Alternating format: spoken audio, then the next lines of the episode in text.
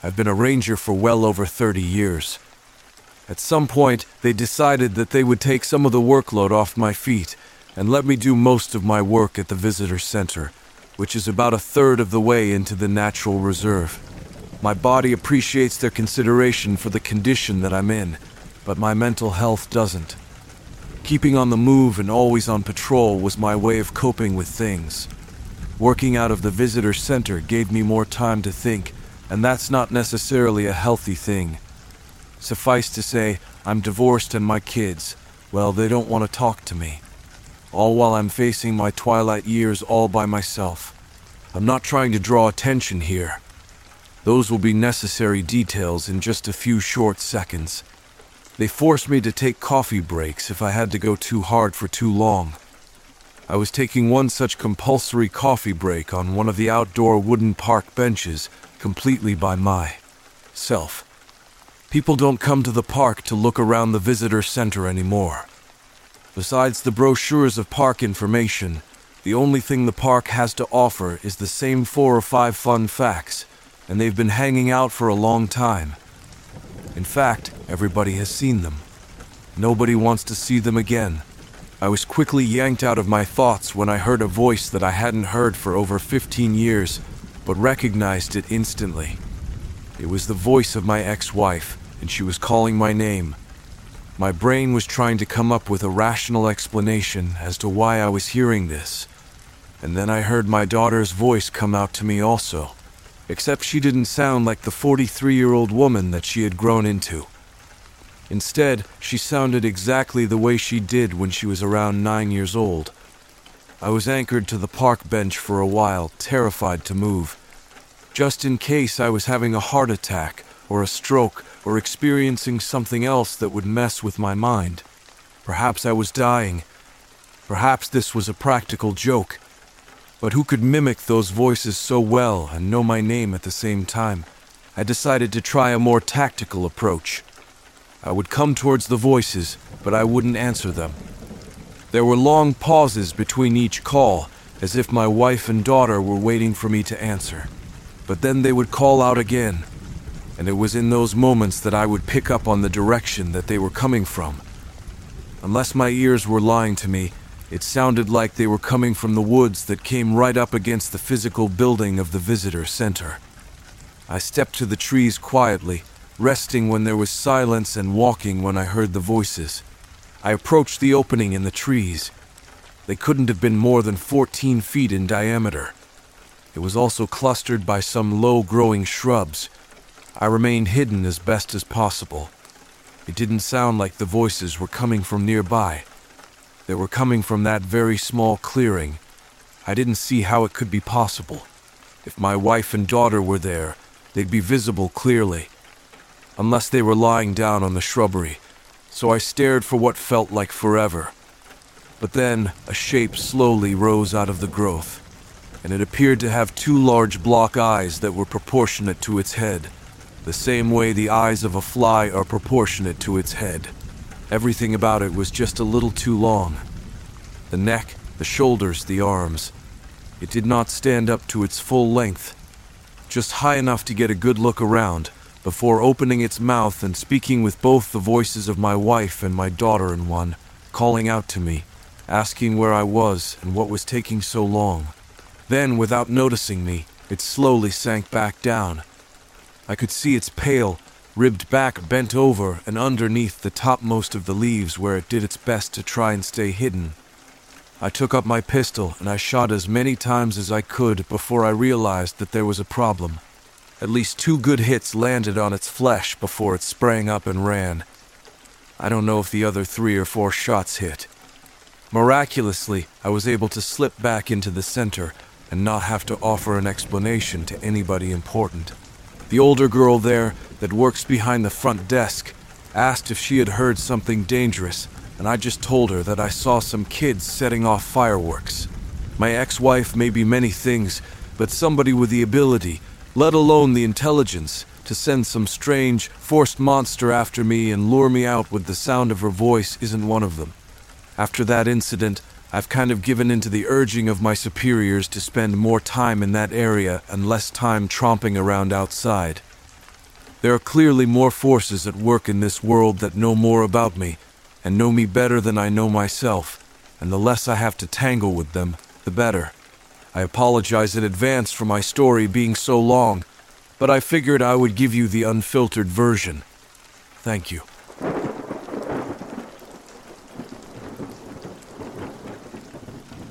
This just happened last night. My boyfriend, our husky, and I embarked upon our long holiday road trip to see our families earlier today. 14 hours of this trip takes place on a major U.S. interstate highway. We were looking for places to make our last gas stop and found a place just off the highway. We pulled off and into the desolate gas station and immediately were greeted by a fairly large, somewhat sketchy man taking not-so-subtle glances in our direction. We both were joking that maybe we chose the wrong gas station, and boy did we. My boyfriend suggested that while he pumped the gas and run to the restroom, I take our dog and let him stretch his legs. Being a city girl, I know to always carry my mace and phone, especially at night. We diverged as I started to make my way towards the ill-lit side of the gas station and my boyfriend to the restroom. I made it not 30 feet from my car and was approached by a small Chihuahua mutt with a collar who happily greeted our husky. I looked around for an owner while the two dogs got to know one another and continued to walk to a patch of grass with our new follower in tow. My first instinct was to help the dog and find his owner, but in the back of my mind something felt very off, and to be honest, it felt off since the moment we pulled in. I immediately called my boyfriend and told him I had found a dog and said, "Hey, I found a dog, but something is weird." He immediately abandoned his bathroom break and came out to meet me. While I'm standing with our dog and this dog who came seemingly out of nowhere, I felt eyes on me from the employees working outside. My boyfriend expressed concern about the dog being loose so close to a major highway and further looked around for its possible owner. He approached one of the employees who was changing out trash liners right next to our car for some time now. He asked the employee if he had any idea whose dog this was. In perfect English, he replied, "I don't speak English," and anxiously turned around to only continue to go through the motions of changing out a trash liner he had been standing at this whole time. He then continued to watch us chase around this dog until the dog led us behind the Conscience Store gas station. With my boyfriend 5 feet behind me, I followed the dog to the back of the store. Behind the store, 10 or so big rig trucks sat largely in darkness, resting for the night. Cardboard boxes and broken wood pallets covered the dirt. A large man in a gas station uniform greeted me, staring through a glass door. With my boyfriend out of view, I bent down to check the dog's tag as the man continued to stare. My boyfriend approached, and that's when the man behind the glass door's demeanor changed. Almost dejectedly, he opened the glass door. I quickly asked, "Do you know whose dog this is?" Nervously, he fumbled his words and replied, "Yay, that's my dog." We both exhaled and exchanged a look as if to say, something about that was really weird. We made our way back to the car and my boyfriend remembered he had to still use the bathroom, so I settled back into our locked car. When my boyfriend got back to the car, he told me the same man we talked to at the back of the store followed him to the bathroom and stood behind him watching. That's when we realized just how creepy and surreal the last 15 minutes have been. As we drove away, we discussed the strange and creepy series of events. How the whole thing felt staged or set up. Why did the employee act like he didn't know the dog when it belonged to his coworker? We immediately Googled the small town we had stopped in and discovered it has been a hot spot for human trafficking, and in recent months 60 people were arrested. Was this just a string of eerie coincidences, or was there some more sinister going on here?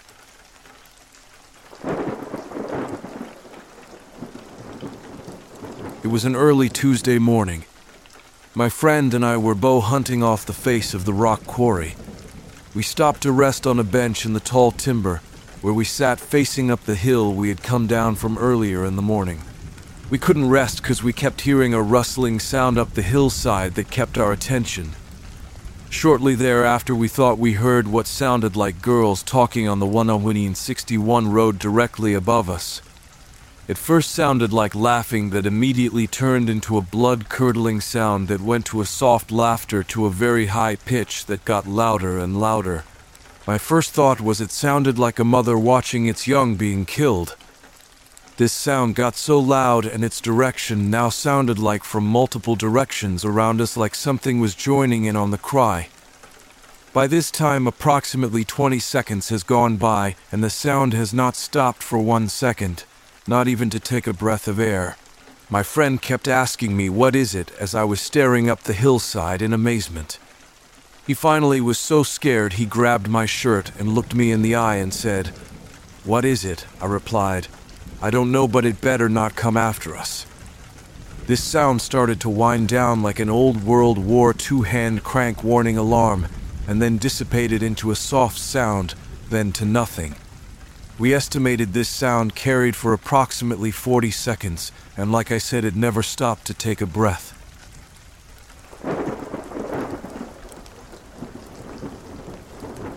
The northwestern part of Pennsylvania, particularly the areas surrounding the Allegheny National Forest, has a rich history of reports about UFOs, Bigfoot, and other inexplicable events.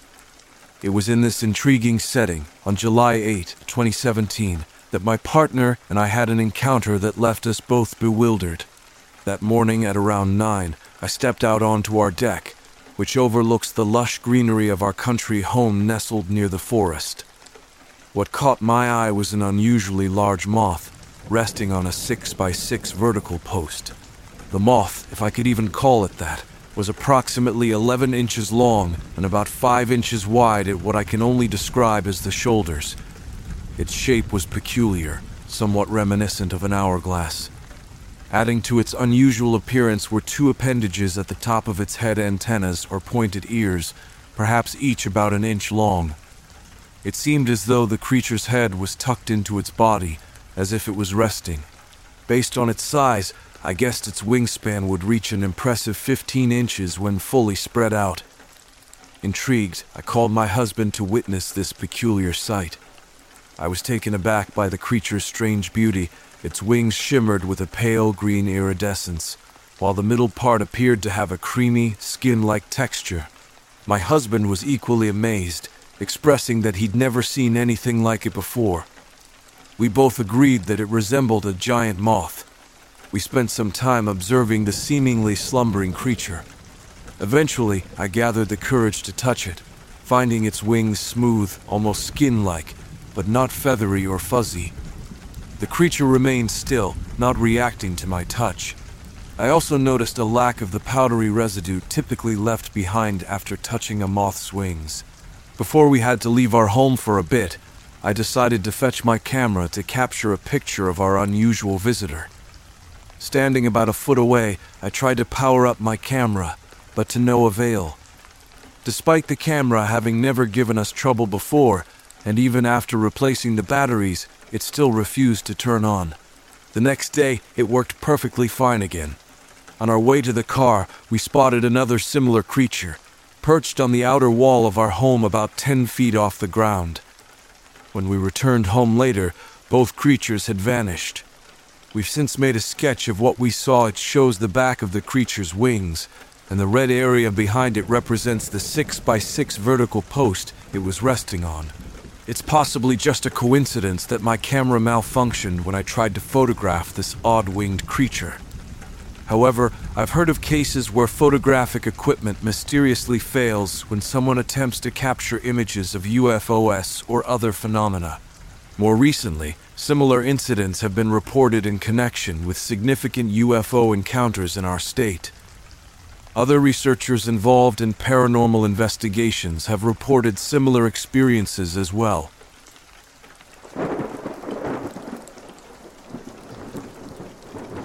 It was the summer of 1973, and I was 12 years old. My friends and I were enjoying the long, hot days by riding our bikes through the winding roads of Durham, exploring the woods and fields that surrounded our quiet town. Little did we know, we were about to encounter something that would become a part of local legend, the Durham gorilla, One sunny afternoon in late July, our group of five decided to take a ride down Shiloh Road, a quiet country road that cut through a dense forest. We had biked this route before, and we were excited to enjoy the thrill of the downhill ride and the cool shade of the trees.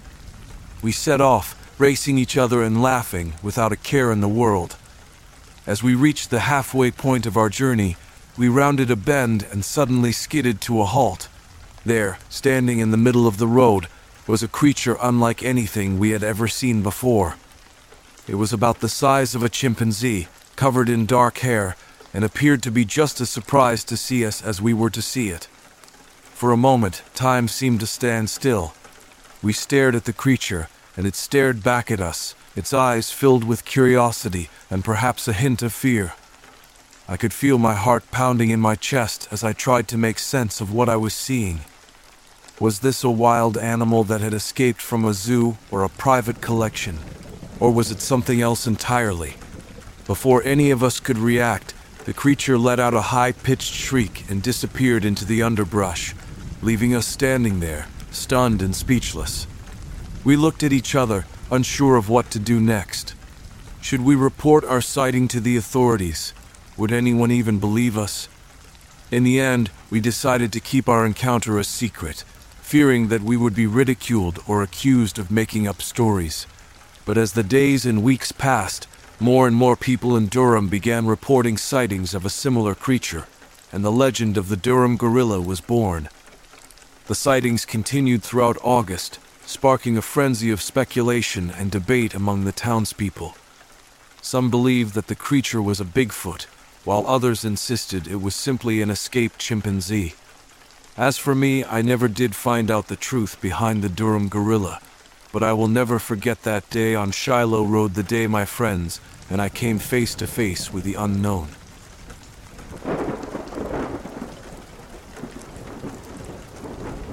My name is Etube, which in our Apache language means sun.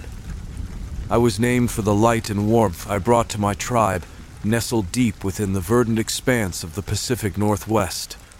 I was a boy of the woods, raised on the songs of the wind and the stories of the ancients. But the woods began whispering a different tale, one steeped in darkness and dread. It all started with a dream. In my dreams, I was pursued by a Wendigo, a mythical creature from the legends of tribes far to our east.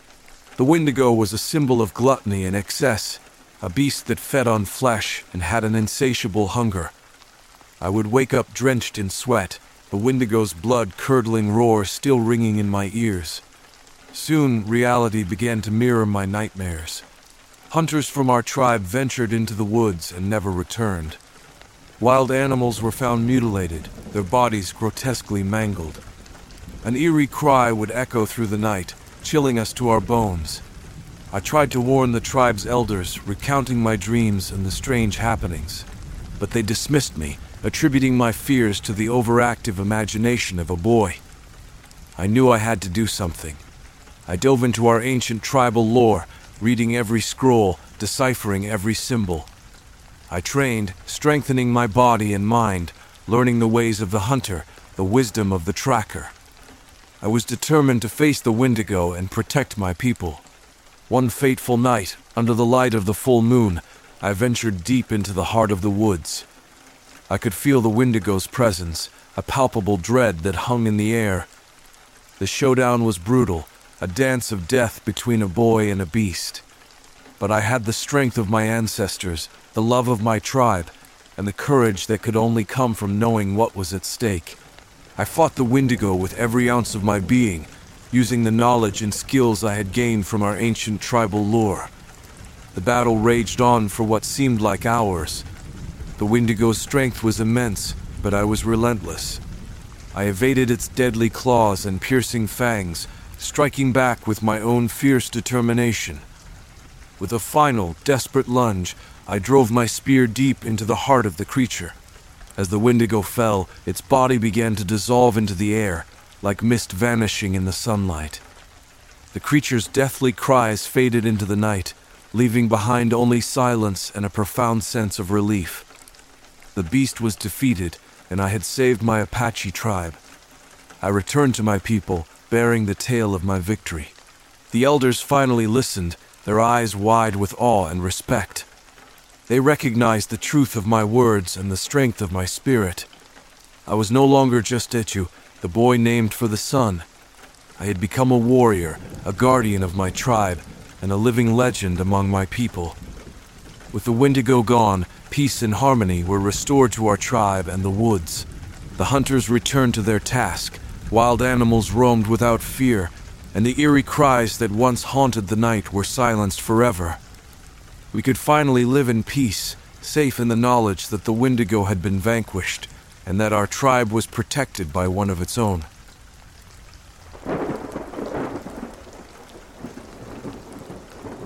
I'm Dr. James Reed, an anthropologist with an insatiable curiosity about the rich tapestry of human culture. One day, my thirst for knowledge led me to the isolated lands of a Native American tribe nestled in the heart of the Appalachian Mountains. I was there to learn, to observe their unique culture, and unravel their folklore. As I immersed myself in their world, I heard whispers of a guardian spirit, a creature resembling the legendary Bigfoot. This creature, they believed, was a protector of their lands, a revered figure in their folklore. I listened with intrigue, fascinated by the tribe's profound connection with nature. Before long, a mining company began prospecting in the nearby hills, their heavy machinery sending tremors through the quiet mountain range. As the machines crept closer to the sacred lands, the guardian spirit started manifesting in inexplicable, terrifying ways. The machines were destroyed, miners scared away by the sight of the massive creature. The tribe was convinced it was their guardian spirit defending the sacred lands. But I was torn, caught between my rational scientific beliefs and the mystical world the tribe lived in. The mining company was relentless, and the tribe's way of life was under threat. The peaceful harmony of the tribe was being replaced with fear and unrest. I knew I had to do something. Setting aside my skepticism, I decided to join forces with the tribe. We researched old tribal legends, sought the counsel of the elders, and ventured deep into the sacred groves. The more I delved into the tribe's spiritual world, the more I began to question my own rigid beliefs. In the end, it was a battle not just for the tribe's sacred land, but also for their way of life. We managed to convince the mining company to stop their operations, but not without a few close encounters with the guardian spirit, encounters that I still struggle to explain rationally. I left the Appalachian Mountains with more questions than answers. The experience had forever blurred the lines between my scientific pursuits and the mystical world of the tribe. But one thing was clear: there were forces at work far beyond our understanding, forces that demanded respect and reverence. And sometimes, protecting what's sacred required more than just logic and reason.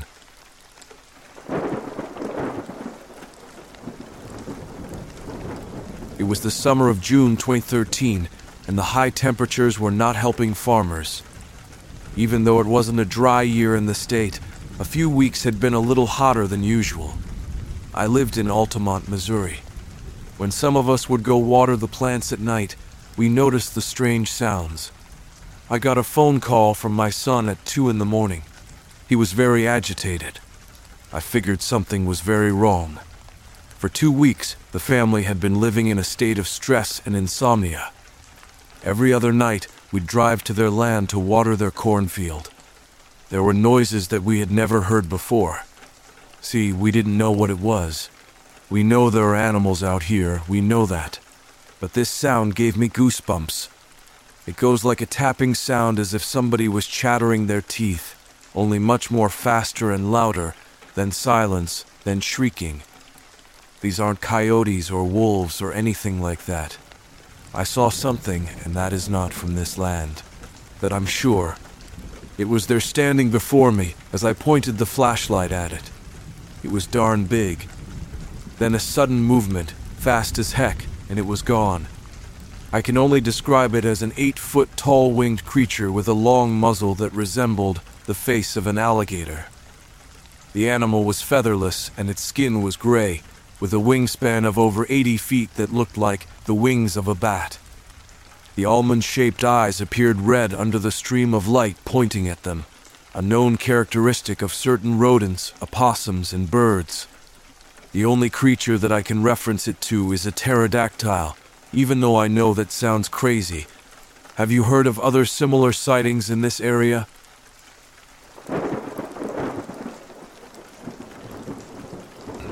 I truly believe I was abducted by aliens a couple of months ago. My dreams of my house were too vivid to be dreams. Something happened.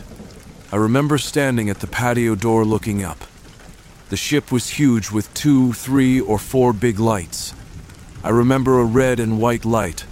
I knew I was looking at the back, but instead of seeing my backyard, there was a field with 2 cars.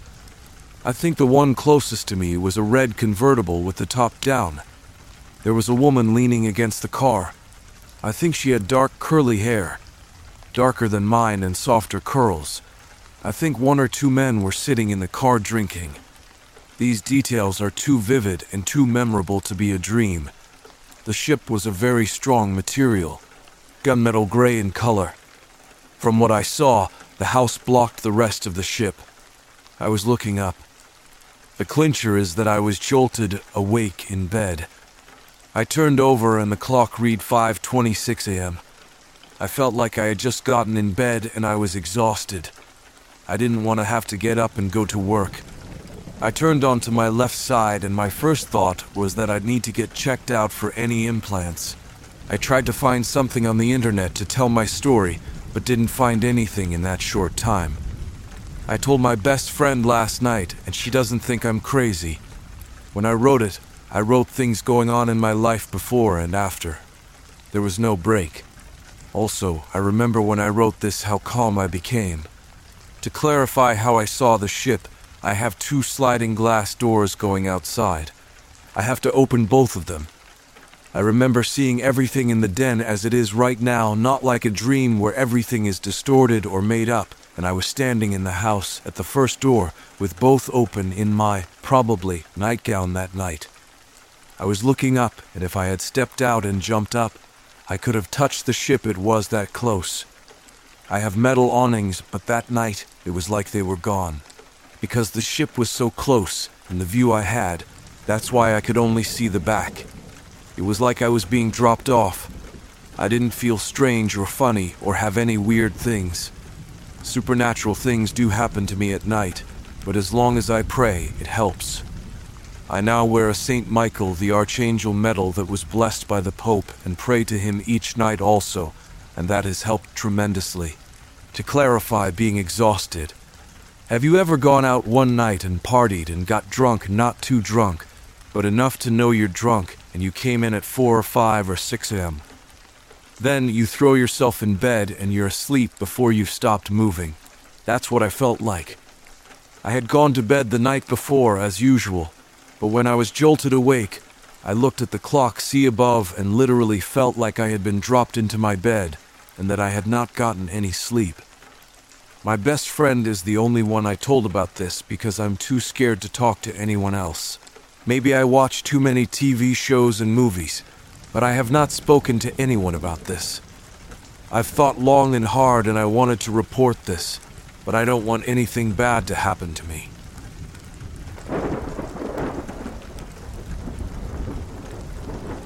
It was a hot summer day, and I decided to go for a hike on a trail I had heard about from some friends. They had mentioned that it was common for people to skinny dip at the end of the hike, and the idea of taking a refreshing dip in the cool stream sounded like the perfect way to unwind after a long hike. As I walked along the trail, I saw a few people sunbathing in the distance. Wanting some privacy, I decided to head upstream to find a more secluded spot. As I continued along the path, I noticed a lone man on the trail. I politely stepped off to let him pass, assuming he would continue on his way. I finally found a quiet alcove where I felt comfortable enough to strip down and enjoy the cool water. I quickly undressed and submerged myself, feeling the refreshing sensation of the water against my skin. Just as I started to relax, I felt a sudden sense of unease. To my horror, the man from the trail reappeared, standing only a foot behind me, completely naked. He attempted to strike up a conversation, but my instincts were screaming at me that I was in danger. I muttered a response and quickly scrambled out of the water to get dressed. Adrenaline pumping through my veins, I began the 3-mile hike back to my car at a rapid pace. With no cell service in the area, I knew I had to rely on my own instincts to keep myself safe. Every rustle in the bushes, every snapping twig, sent shivers down my spine as I hurried along the trail, praying that I would make it back to my car without incident. When I finally reached my car, I breathed a sigh of relief, grateful to have escaped the situation unharmed. From that day on, I vowed never to hike alone again, always opting for the company of friends on my outdoor adventures. The memory of that terrifying encounter serves as a constant reminder to trust my instincts and always prioritize my safety.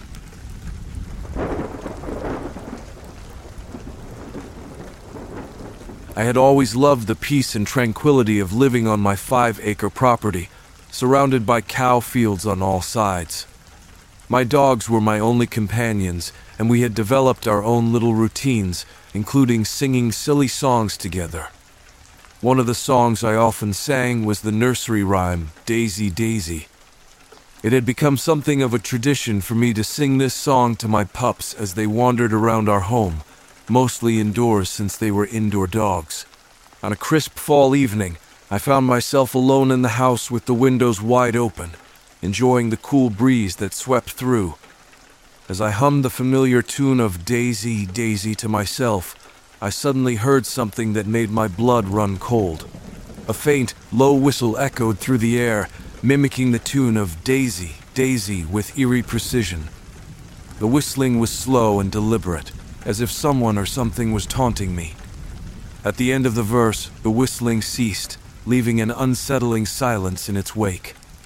Fear gripped my heart, and I couldn't bring myself to look outside to investigate the source of the haunting sound.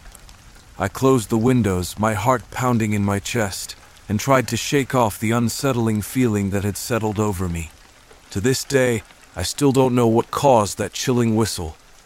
The memory of that eerie night remains with me, a constant reminder that sometimes the unknown can be far more terrifying than anything we can imagine.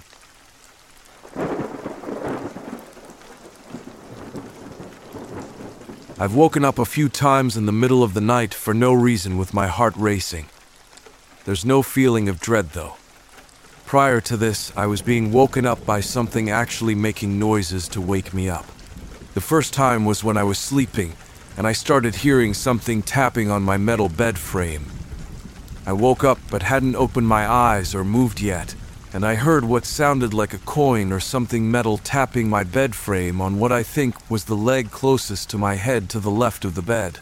It went something like tap, tap, tap, tap, tap, pause, tap, tap, tap, tap. It was definitely not rhythmic and like it was intentional. Something was trying to wake me up. I sat up in bed and it stopped. Another night I heard something tapping on my glass vanity table. Like it picked something up from my table and started tapping. As soon as I moved, it stopped. This was actually my childhood home that I moved back into with my family, and my parents moved to the house next door. It was never haunted as a child.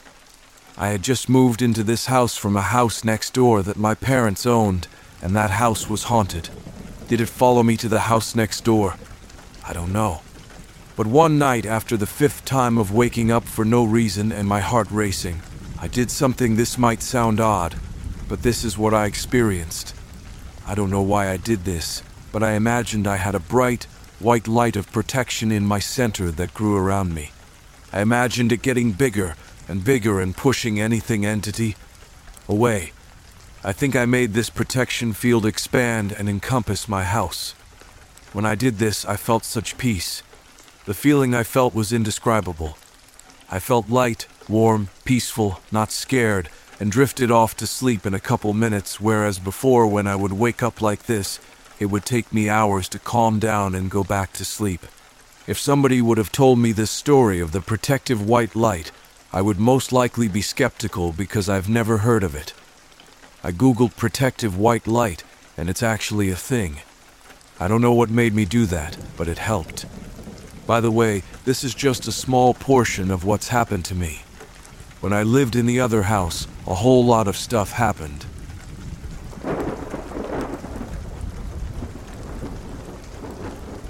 I have a chilling story to tell you. It all starts back in the 1986 or 1987 Pennsylvania bow season. I've been after a big buck all season, maybe a 185-190 class buck. Walking the creek bottom for some time in the hemlocks, and it was getting dark in them, so I made it to a clearing about half a mile. I saw a few deer and a couple small bucks, not what I was looking for. I was walking back to my truck next to a farm, and I had a feeling that something wasn't right, so I turned around and I thought, there's a bear there about 8 yards from me. I was standing along a cornfield, and it was in the cut oats field I had the wind in my face. That's when I knew something was in the field. The animal stood up and started to walk toward me. It was about 35 or 40 yards from me now. I said out loud, "Do not make me use this bow." It stopped, turned around, and walked away from me. It looked like a large logger, and it walked in the cut oats field, then in the tall field of corn. I did not let the grass grow under my feet. The next day I went back to the spot where he was in the cutouts. I could not walk in the tracks, and where it enters the core was 9 feet tall, so that made him 8 feet tall and smaller than the corn. P.S. When I got home, my wife said I was white as a cloud and my eyes were as big as a plate.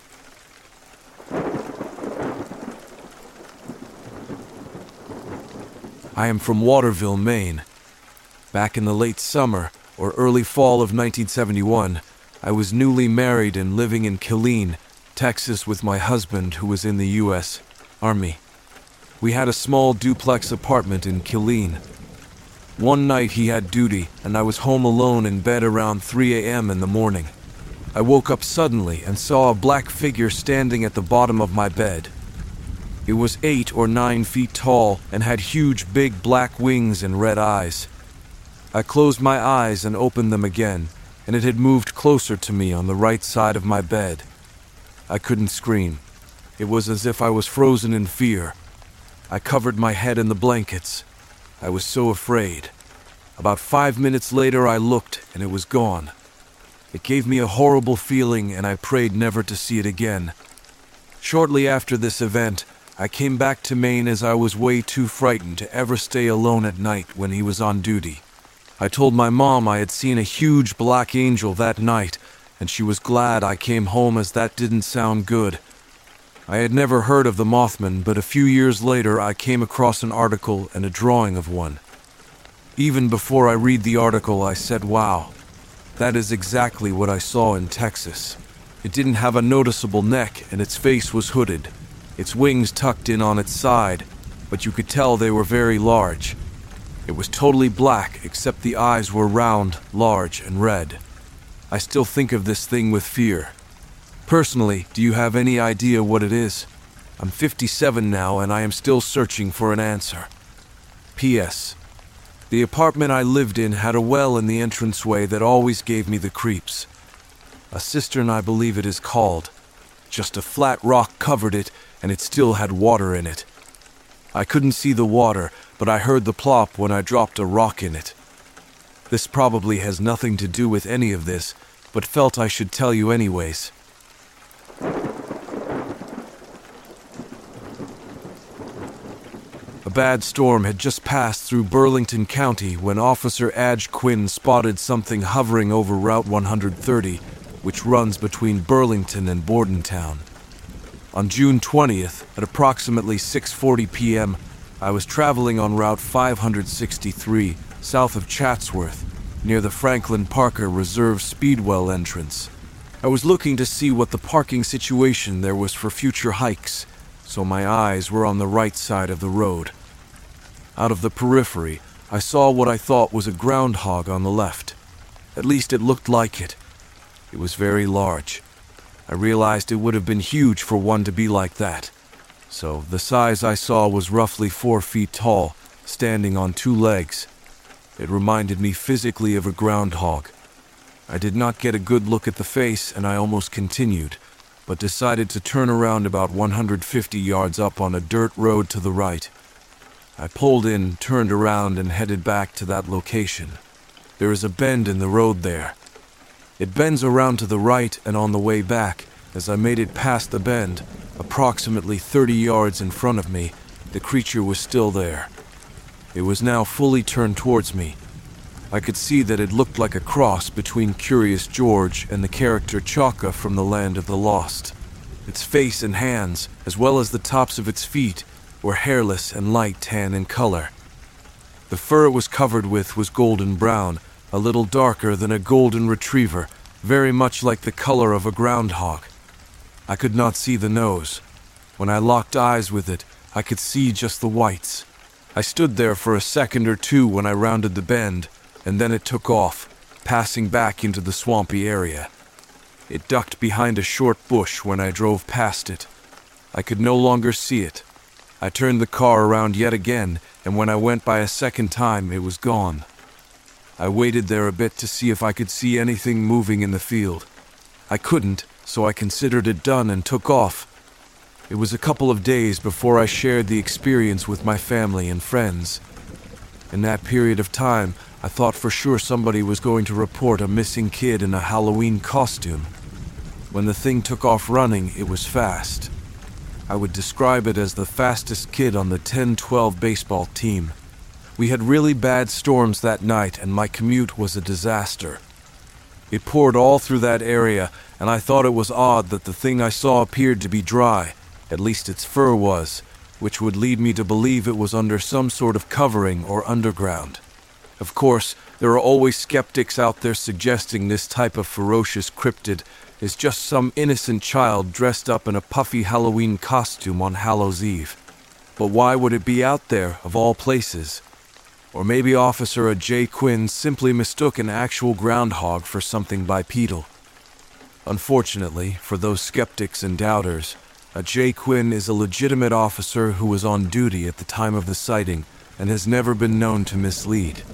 Over the years, there have been reports of other sightings in this area of Bordentown, New Jersey, where the creature is said to dwell.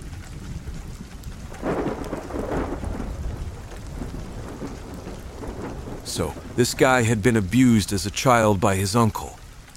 When he started talking about him sober, his face would scrunch up. He would talk through his teeth like hissing, spitting as he talked. He would only do this sober.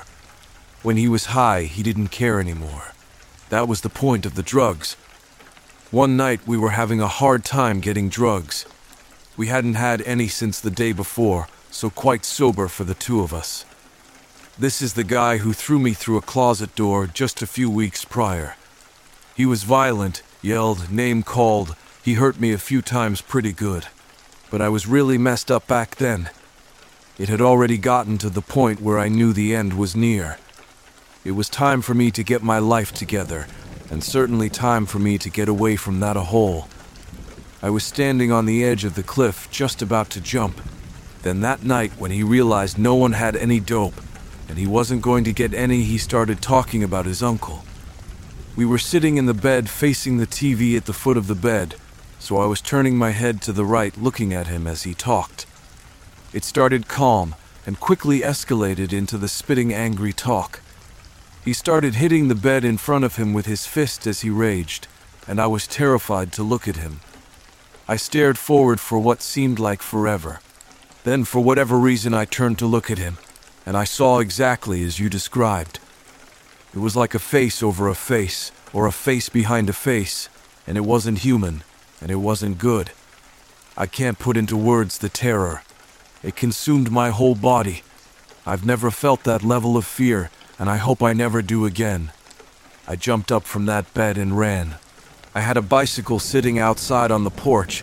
I grabbed that friggin' bike and mounted it in the front yard and pedaled into the street. I could hear him busting through the front door and his footsteps as he started running after me. He yelled at me, "I swear to God I'm going to beat the F out of you when I catch you. I'm going to beat the shit out of you," and he growled as he ran after me.